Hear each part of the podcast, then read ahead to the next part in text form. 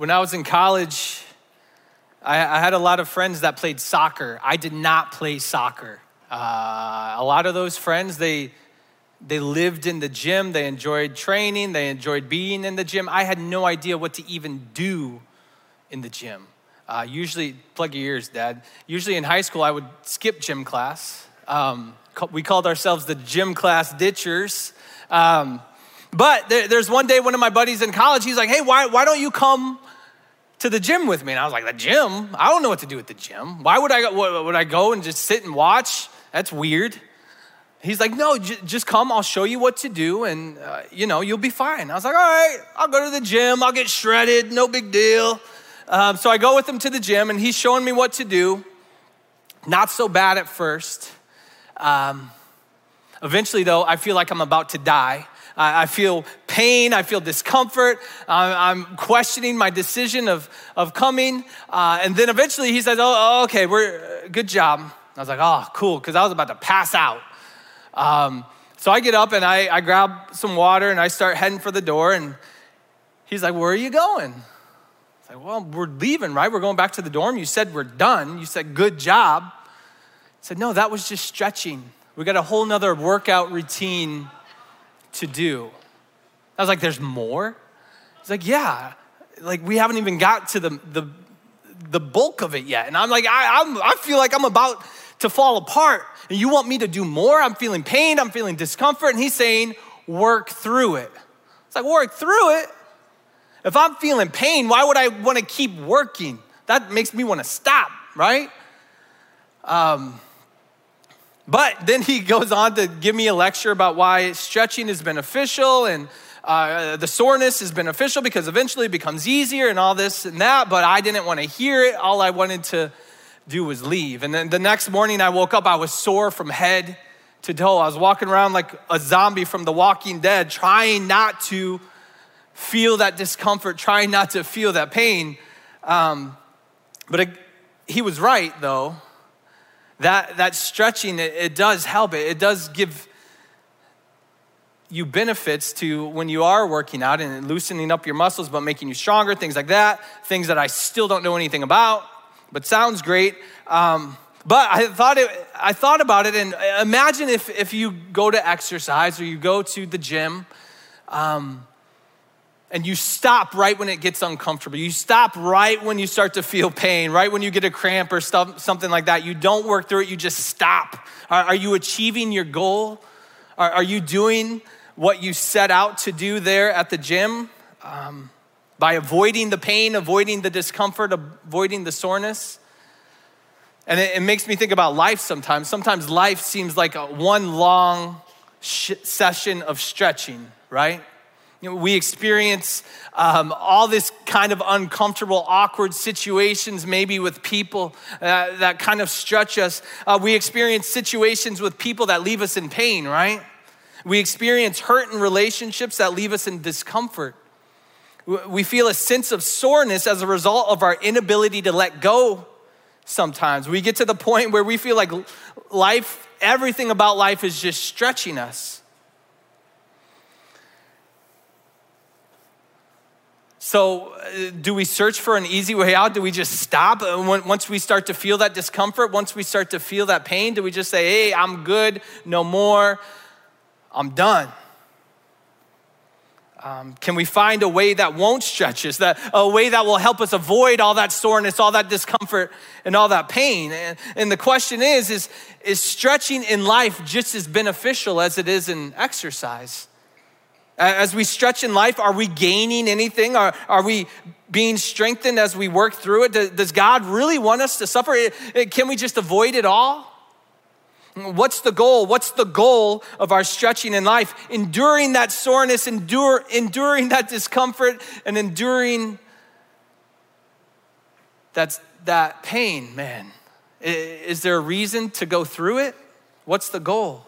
At the end of Mark chapter 8, we find Jesus stretching the lives of the disciples. As, as my dad mentioned last week, um, during this time, Jesus was letting his disciples, 12 disciples, know some things that were going to be happening within the next year. Here's what the Bible says He then began to teach them that the Son of Man must suffer many things and be rejected by the elders, the chief priests, and the teachers of the law, and that he must be killed and after three days rise again. Now, now why was this a stretch for the disciples? Why was this bringing the pain and, the, and discomfort? Moments before this, Peter. Um, he had just confessed to Jesus that he believed that Jesus was the Messiah sent by God. And Jesus, he complimented Peter for this. He said, Good job, Peter. God revealed this to you. Uh, but now, here Jesus was saying those three words suffer, rejected, and killed. Uh, back then in Jesus' time, um, people they believed that the Messiah was gonna come and be some sort of national superhero, right? Some kind of hero that's gonna come and strike down the Roman Empire, that's gonna vindicate, vindicate God's people and, and take the throne and, and be king over all the nations. And so, as they heard those words, suffer, rejected, killed, there, that doesn't go with Messiah. That sounds like weakness. Messiah should stand for, for strength. So now Peter is taking Jesus to the side. Yo, Jesus, babe. And you remember earlier when you said that God had revealed some things to me? well, God's revealing some things to me now. And all those words that you're using, eh, don't say that. Don't say killed. Don't say rejected. Don't say suffered. That's not going to happen. Peter was offended. So he's telling Jesus, don't say those things, Jesus responds, Get behind me, Satan. Have you heard that before?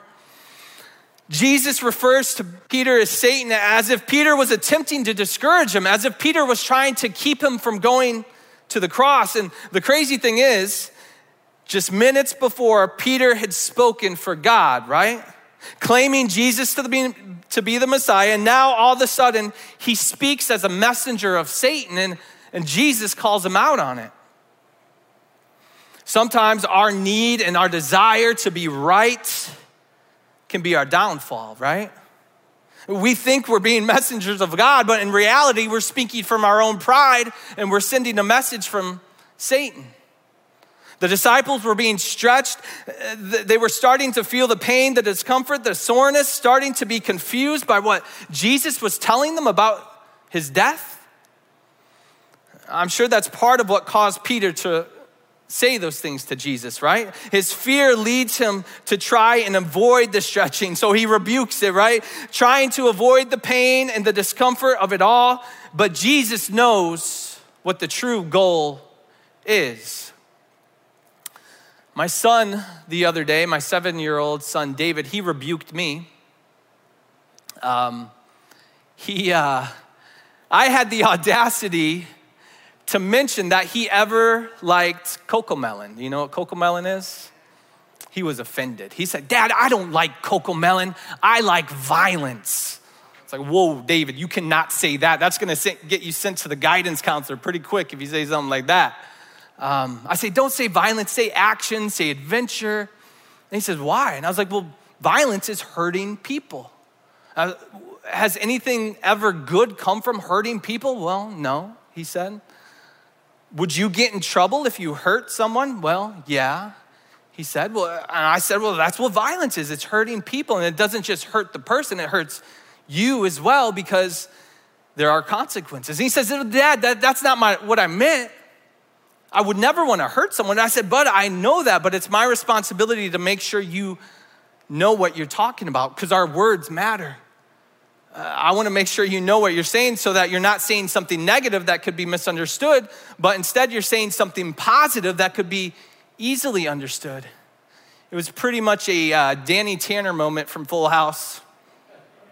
I'm pretty sure I, I heard soft piano music playing in the background as I had that heart to heart with my son, but he was offended, right? He, he, he tried to think of the exact opposite of Cocomelon and he came up with violence. Um, but you want to offend me, I'm going to offend you right back, right? Often in life, we get offended. Often in life, that stretches us. We feel the pain, we feel the discomfort, we feel the soreness, and we try to rebuke it. One minute, we're messengers of God, the next minute, we're messengers of Satan. One minute, we're here worshiping, praising God, so happy to be here. The next minute, we're out and we're telling someone that they're wrong on Facebook using words that sound more like violence than, than love. There's an author and speaker that I love named Carlos Whitaker. Recently on his podcast, he said, We are so quick to punish. And I love that word that he uses punish, because that's what it feels like. We're so quick to punish nowadays. Sometimes we just need to slow down and listen and think before responding. And it's true, we get so wrapped up in the stretching, right? We get so wrapped up in being offended, so wrapped up in someone disagreeing with us that we want to punish them sometimes instead of love them. What's the opposite of Cocomelon again? Violence. What's the opposite of love? Hate, right? Slow down. Well, what is hate going to solve? Does anything good come from hate? What if in the midst of the stretching, right? What if in the midst of the soreness, the discomfort, and the pain, what if we work through it? We don't give up, but we work through it. We don't run from it, we don't rebuke it, but we work through it. In the midst of being offended, we don't punish. We swallow our pride, we work through it together with love, not with violence, not with hate, but with love. Six days after Jesus had told the disciples that he would have to suffer, he would be rejected, and he would be killed, he chooses three of his disciples to go on uh, a little excursion. He, he takes Peter, James, and John, and they start traveling up this, this mountain. And you can imagine the disciples are still reflecting on what Jesus had told them, right? Merely just a week ago. The soreness may be causing them to walk with a, a, lack of confidence. Maybe the pain and discomfort is causing their hearts to be a little uneasy and their minds a little uneasy as well. Once they get to where they're going, the Bible says Jesus takes some time to pray. And as he's praying, his appearance changes. Here's what the Bible says After six days, Jesus took Peter, James, and John with him and led them up a high mountain where they were all alone. There he was transfigured before them. His clothes became dazzling white, whiter than anyone in the world could bleach them. In the book of Matthew, it says that Jesus' face was shone like the sun the text uses the word transfigured, right? And the Greek translation comes from the word metamorpho, like metamorphosis, to change form, a change on the outside, which comes from the inside. It wasn't like there was just a, a light pointed on Jesus, right? The light was coming from inside Jesus and was clearly visible on the outside of Jesus. It was not a masquerade, it was not simply cosmetic. It was something being worn on the outside, but it was not something being worn on the outside, but something on the inside shining through. The, the three disciples, they look upon Jesus. They're no longer seeing this, this humble man, this ordinary man that they've known for the past two years. They're seeing this glorious king, this king in splendor shining with the, God's divine glory shining through him. Suddenly, next to Jesus, the disciples see Moses and Elijah. They can probably hardly believe their eyes because these two men have been dead for hundreds of years. Maybe they glance at one another to, to make sure they're awake and that they're experiencing the same thing. Uh, the disciples are unsure of what to do, unsure of what to say, and they're a little terrified. Something clicks in, in Peter's head, and he opens his mouth before thinking. Um, there's Jesus. Jesus is the Messiah. This is Jesus' true form. Why leave? Here's what the Bible says Peter said to Jesus, Rabbi, it is good for us to be here. Let, let's put up three shelters one for you, one for Moses, and one for Elijah. Let's just live here now. This looks like a good spot to me. You remember all that talk about being rejected, all that talk about having to suffer, all that talk about having to be killed? Forget about that. Let's just stay here. You stay just like that, shining like a sun. No one's gonna mess with you then. Let's just stay here. Peter, once again, speaking without thinking, he, he's not thinking of the big picture, right? He's thinking of no discomfort, no pain, no soreness. He, he's not seeing the big picture shining like the sun right in front of him. And I feel like I've been in that same situation too many times in my life where I've opened my mouth when I shouldn't, I, I look for the easy way out and try to avoid being stretched, not realizing that the soreness, the discomfort, and the pain, that it, it had a purpose and that was strengthening me to aid me in achieving the goal. The goal, what, what is the goal? I've mentioned the goal a couple times. Do you know the goal? Do you, do you think Peter knew the goal. I'm sure Jesus might have rebuked Peter again, but before he could, a giant cloud surrounded them. It was the presence of God. As the disciples are surrounded by God's glory, they hear his voice. Here's what the Bible says Then a cloud appeared and covered them, and a voice came from the cloud This is my son, whom I love. Listen to him. Then, just like that, they're all alone. The three disciples and Jesus, everything back to normal. As they trekked back down the mountain, I'm sure they struggled to wrap their heads around what just happened, right? I'm sure the voice of God rang in the disciples' ears This is my son whom I love. Listen to him. I wish that voice would ring in my ears constantly. Listen to him. Listen to Jesus. Listen to him. Listen to Jesus. Maybe at this point they finally realized what Jesus was saying was true that, that he would suffer, he would be rejected, he would be killed, but that's not the end, right? Three days later, he would rise from the dead. Maybe that's why Jesus brought them to the mountaintop to show them his true form, that no matter what he had to endure, no matter what, he would still be in control, and that no matter what, he would rise again and that no matter what how much no matter how much they had to stretch no matter how much soreness dif- discomfort or pain they experienced they could work through it and become stronger in the end because of the goal. Again with the goal what is the goal? Uh, the goal of our stretching enduring the soreness right? And enduring that pain. What can we work through it for? And why? Imagine peter's perspective right Let's just stay on the mountaintop. Let's not worry about all the discomfort, all, all, the pain. Let's just stay far from the suffering, far from the discomfort. That's the goal. Avoid it. Avoid the awkwardness, avoid feeling uncomfortable. That's what Peter thought at first. But had Jesus done that, think about this had Jesus done that, had Jesus stayed on the mountaintop, he would not have gone to the cross. Without the cross, we ourselves, we would have no grace, we would have no sacrifice, we would have no love. We would have no way to a relationship with God. Jesus' grace, sacrifice, and love for us, it is vital. The stretching that we experience is vital. Defeat wasn't an accident, right? Defeat was the path that Jesus chose so that he could get to the goal. Jesus said, No one takes my life from me. I, I give it up freely. Jesus chose it for you and for me.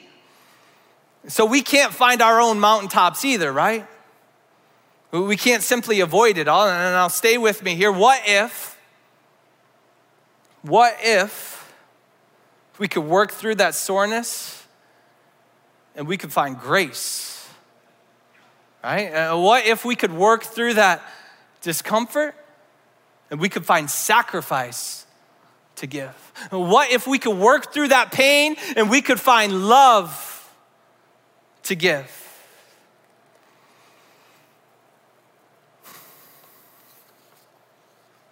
Is that worth working through? I'd hope so, right? Is that worth the stretching? Does that lead to the goal? When I was in college, I, uh, I went to a Christian college. So I did what a lot of people do when they go to a Christian college and uh, they get married really quick. Um, so I got married when I was in college. That marriage did not work out. Uh, she ended up falling out of love with me, falling in love with someone else, having an affair, and leaving me for that man. And that, that was a, a time of stretching, right? That was a hard time, no way around that.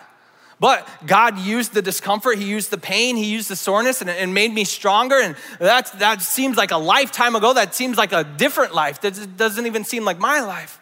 And I'm so thankful for where God has brought me and where He took me from there, where He led me to Puerto Rico, where I met my beautiful wife, Miriam, and with whom I have my two amazing sons. And I can't imagine my life any different because God is so, so good. But about 12 years, after that failed marriage, I get a random text message. One of those text messages that you just kind of stare at for a while. You read it about four or five times trying to think, is this real? Is this happening? But it was the man from the affair, from the failed marriage. Uh, the text message is reading, hey, this is so and so. I, I bet you're surprised to hear from me. I, I, I really understand if, if you don't even respond to me. But there are some things that I feel like I should have said to you a long time ago that I, I would like to say to you now. So if you are willing to meet with me, I, I would like to meet with you and say those things. I said, this is some reality TV show stuff going on right here. This is some 90 day fiance stuff going on in my life, and I have no idea how to handle it. I have no idea how to respond to this. And I just keep thinking, how uncomfortable is that gonna be? Right? How weird is that gonna be? How awkward am I gonna feel? And I'm an introvert, so my brother could ask me to meet one on one. Be like, oh, what are we gonna talk about? So I didn't know. I called my wife and she is loving it. She's loving the reality TV. She's wanting me to tell her everything. She's like, What are you gonna do? I said, I don't know. She's like, Okay, well, good luck. Boop. Like, what? Said, Okay, I'm gonna call my dad. Dad knows what to do. I always call dad when I'm in trouble. Tell dad everything. He's surprised. He's like, What are you gonna do? And I said, I don't know. He said, Okay, good luck. Boop. Oh my gosh. So I stared at the message for a little bit longer, not knowing what to do, thinking it's gonna, that would be so uncomfortable, that would be so awkward. And I bring up the delete button. I think, man, I'll just delete this, right? He, he said, I don't blame you if you don't respond. Delete it out of sight, out of mind. I stay on my mountaintop, go on with my life, no cares in the world.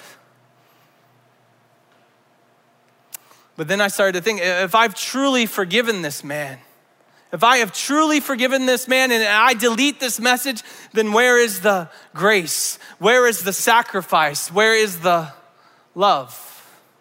So I replied. I said, Yo, I'm, I'm good.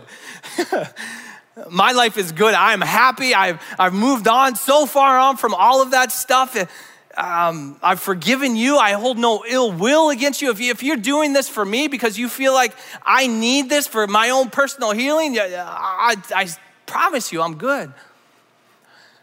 But if this is something that you need, if, if this is something that you need for your own personal healing, something you need for you to be able to move on, then I, I'm willing to meet with you.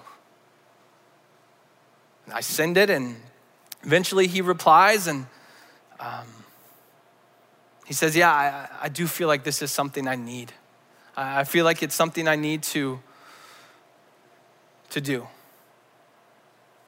I said, okay, let's, let's do it. Just let me know. And then this thing called the pandemic happened. You guys heard about that? Uh, so we did not end up getting get to meet um, to meet up, but uh, I, would still be willing to do it now if if if it came up. Um, but why reply? I kept, why would I reply? Why would I respond, right? The, the world, society today is telling me that this man is my enemy, right? Why give him the time of day? Let's just go on with my life, stay on my mountaintop, don't even worry about it. Don't look at the discomfort, don't look at the pain, don't think about the awkwardness, don't think about being uncomfortable. Why even give it a second thought? Well, because the truth is, Jesus he gave me a second thought. When he bore my sin and shame, I was on his mind. I was on his mind when he was rejected and he suffered. I was on his mind when he was punished and put on the cross to die. He was not thinking about the discomfort. He was not thinking about the pain. He was not thinking about the soreness. He was thinking about you. He was thinking about me. He was thinking about the goal. Because of Jesus, oh Jesus, because of Jesus, I wanted this man that wronged me not to feel punished. I wanted this man to feel grace. Because of Jesus, I wanted this man to feel sacrifice so that he would not be far from God. Because of Jesus, I wanted this man to feel love, real love, the same love that Jesus has called us to have for everyone even the people considered to be our enemies, even the people that offend us, even the people that disagree with us. Real love.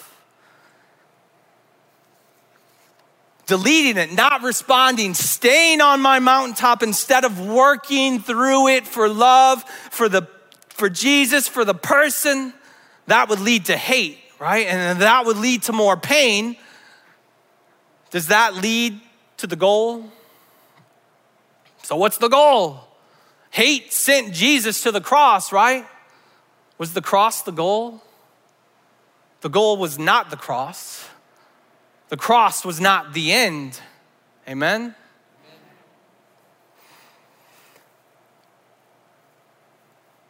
The cross was the path to the goal the path that led to the forgiveness of sins, the path that led to the resurrection of Jesus Christ, the path that led to the defeat of death, the path that led to the glory of God. That is the goal. The glory of God, that should always be our goal, bringing glory to God. It's not about our pride, it's about His glory. It's not about our comfort, it's about His glory. Sometimes it stretches us, though, right? Sometimes it brings soreness, it brings discomfort, it brings pain. Jesus said to follow him, we are going to have to take up our own cross. Why did he bear the cross for us? Love. Why should we bear our cross? Why should we endure the pain and the discomfort and the soreness? Why should we work through it? Love. Not for ourselves, but so that people might see the glory of God.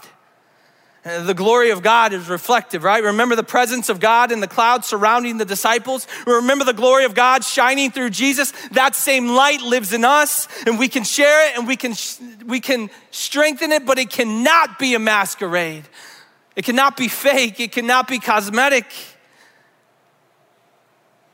It can't be something simply worn on the outside, right? It has to be real. It has to be lived out, clearly heard in our words, clearly seen in our actions. It can only come from the Holy Spirit. It can only come from the inside, shining so bright that it lights up the outside. Jesus shining bright through our eyes, leading us with love for everyone.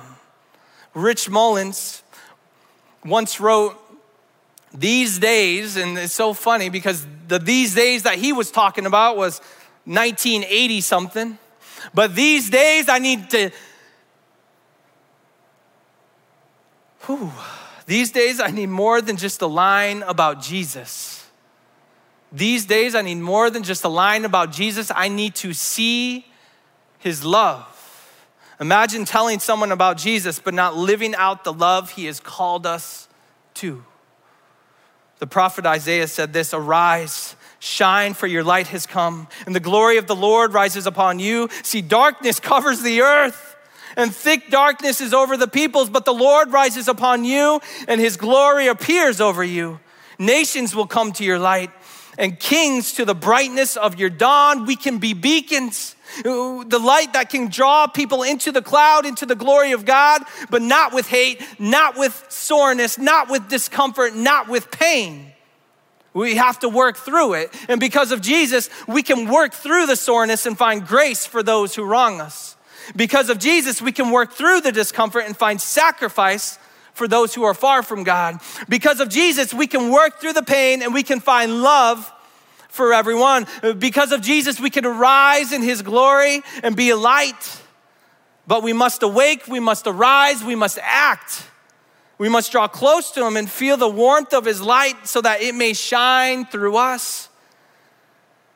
As we become cross bearers and uh, we bring glory to God, and that glory is reflected back on us in the eyes of the people around us, which will lead them to him. Though we are stretched in life, though the soreness, discomfort, and pain will inevitably come, right? Uh, it's coming. We don't have to avoid it though. We can work through it for the grace, for the sacrifice, and for the love. And in those moments when, when we question, well, why should I work through it? We can ask ourselves this question who gets the glory? Who gets the glory? If I don't work through it, who gets the glory? If I hit delete who gets the glory? If I'm quick to punish, who gets the glory? If I respond with hate, who gets the glory? If I choose to stay on my mountaintop and avoid it all, who gets the glory? My friends, if it is not leading to God getting the glory, then it is not worth it. It should always lead to the glory of God. Because let me tell you something, when my sons look me in the eyes, oh my gosh, when they look me in the eyes, I don't, I don't want them to see violence. I don't want them to see hate. I want them to see a light. I want them to see a light that's coming from inside of me, a, a, a light that's coming directly from God a light leading them with love, a light leading them to God. And I pray that my enemies, when they look me in the eyes, that they see the same light. I pray that the people I disagree with, when they look in my eyes, that they would see the same light. I pray that the people who offend me, when they look in my eyes, they would see the same light, not for my glory, but for the goal, the glory of God. Amen.